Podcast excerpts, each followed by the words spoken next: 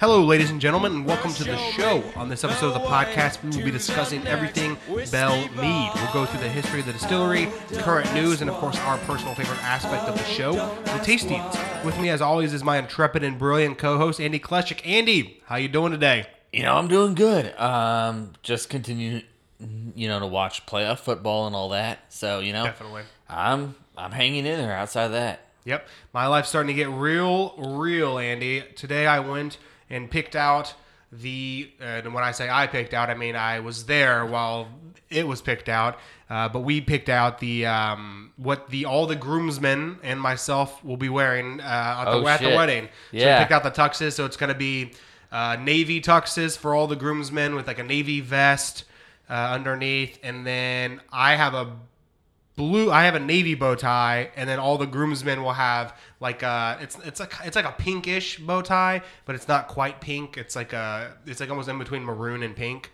Um, but it's like a summery like kind of a girly color if you will. So that, I, I didn't pick it out. That's what the, you- the ladies wanted. Um, but that's what you guys are going to be wearing you're just there for the picking out. As long as you can, uh, all of us can make it fit, right? That's that's right. So uh, we picked that out. I think they said maybe six weeks, or I think that's what they said, but I'll, I'll double check. Before the ceremony, we'll have to all go get in and get fitted, and and then we'll pick up our tuxes two two days before the wedding to make sure they fit and they're all good to go. But uh, Mm-hmm. we picked out all the colors and, and styles for the tuxes and everything today. So. Things are rolling along, and of course, I thought you might be interested in that, since of course Yeah. you're going to be in the wedding. I'm gonna be there, so I'm definitely interested for that. Yep. I did not. You said nothing about that. Yep. So that uh, so that happened today. So that was exciting. Uh, and that, so that's kind of what's going on with us. Uh, and what else is going on with us is we're about to try some hopefully delicious bourbon. So Andy, before we do the tastings, why don't you go ahead and tell the folks everything they need to know about Belle Meade Bourbon? Of course. So this is another one, much like early times uh, that we did last week. Uh, you know, Belle started about 1860s, 1870s. Uh, all you know, early 1900s fell on some hard times because of because of prohibition. Um, a little bit earlier though, because Belle Meade's based out of um, Tennessee, and Tennessee decided, well, in 1909 we're gonna enact our own prohibition. Um, so this was the one. This is a brand that was originally started and began distilling in uh, 1870 in Nelson's Greenbrier Distillery in Greenbrier, Tennessee. Um, So you sa- so you're saying that Tennessee actually enacted prohibition before it was at a, done at a federal level. yeah, they were one of the. I think one of the select few number of states that did that prior to a federal prohibition mandate. Man, what was Tennessee thinking? I don't know, dude. I don't know. Crazy. And now it's one of the biggest whiskey states in the entire country. Yeah. That's pretty funny. Yeah, it's ironic, that's for sure. Right. Um, see, you know, they had a good 39, 40 years before uh, prohibition took effect for them, um, even if it was just on a statewide level. Uh, but it was founded, founded by Charles Nelson there. Um, and it was, even though, you know, it was something that, even though they were forced to shut down at that time in 1909, um, you know, is a huge economic force in that Greenbrier, Tennessee area. Um, it was literally producing about 16 and a half times the amount of whiskey per year, at least at the time. Um, on a per year basis, they were producing about 16 and a half times that um, the amount of um, distilled spirits as Jack Daniels. Um, Wow. uh, at about 380,000 gallons. Uh, and it was something that, you know, for Greenbrier, because of this, they literally uh, brought, you know, a railroad and railroad station to the city, helped provide local markets for unused grains from farmers, barrels, you know, so many other products. Like, because, singularly because of the Greenbrier distillery there in the area, literally brought a whole lot of economic, um, production to the to the city and to the surrounding areas from. Um, and it was something that you know they ended up kind of post prohibition, even though Tennessee is still a little bit more restrictive in how they have their um, post prohibition stuff and where you can produce, how you can produce. Um, well, maybe not how you can produce, but at least where you can produce, since they have so many dry counties. Um, it was something that you know they ended up selling off a lot of the distilled equipment post prohibition to uh, Seagram's in Canada um, for production, since Canada didn't at least have their same, at least as restrictive prohibition, as far as I know, um, around the same time. You know, got sold. A lot of that equipment got sold to them, and it was something that you know the original distillery grounds were and were eventually added to the uh, National Register Register of uh, Historic Places in 2008.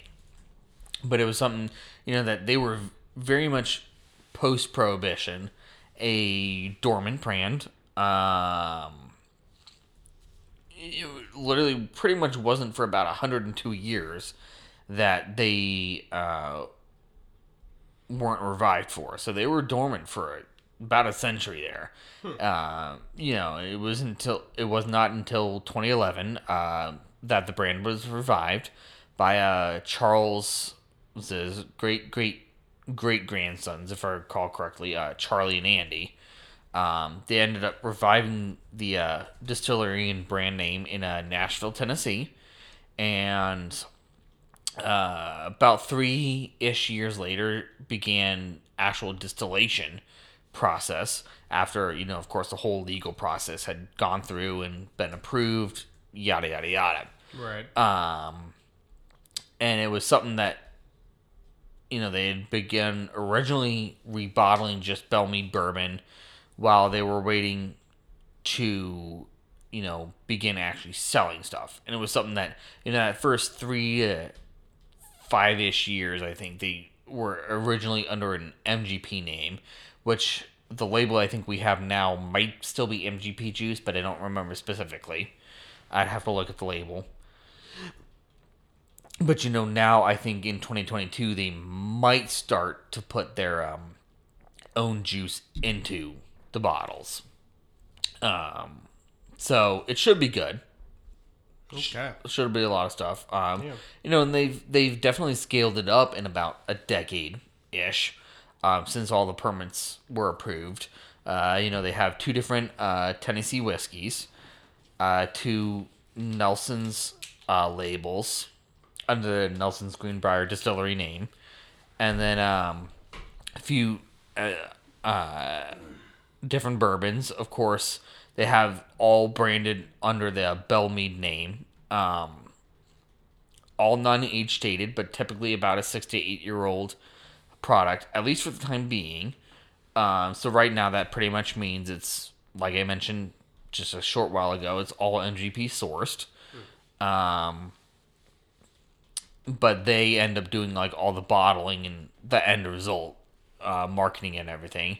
So they've got you know under the Belle Meade name, they've got their bourbon, a uh, few different finished bourbons in a single barrel, and then a few different like liqueurs that they also produce Okay. through the um, Greenbrier Distillery. Very good. But of course, today, you know what we're really interested in. We're we're not interested in the liqueurs or the Tennessee whiskey. We're interested uh, interested in Belle Meade, the bourbon. Absolutely. And that's what we're going to be giving a, tr- a taste of today. Yep. All right, folks, make sure you pour yourself a glass of the Belle Meade bourbon, and uh, we're going to go ahead and start the tastings. All right, folks, we've got ourselves a glass of the Belle Meade bourbon poured. As always, we're going to start off with the nose.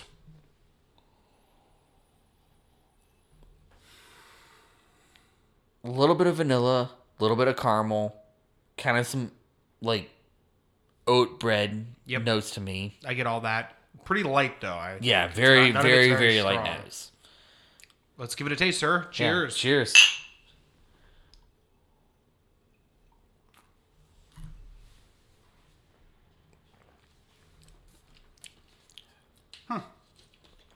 Interesting.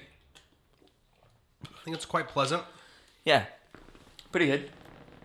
A little bit of sweetness, a little bit of spice, a little oakiness. It's um,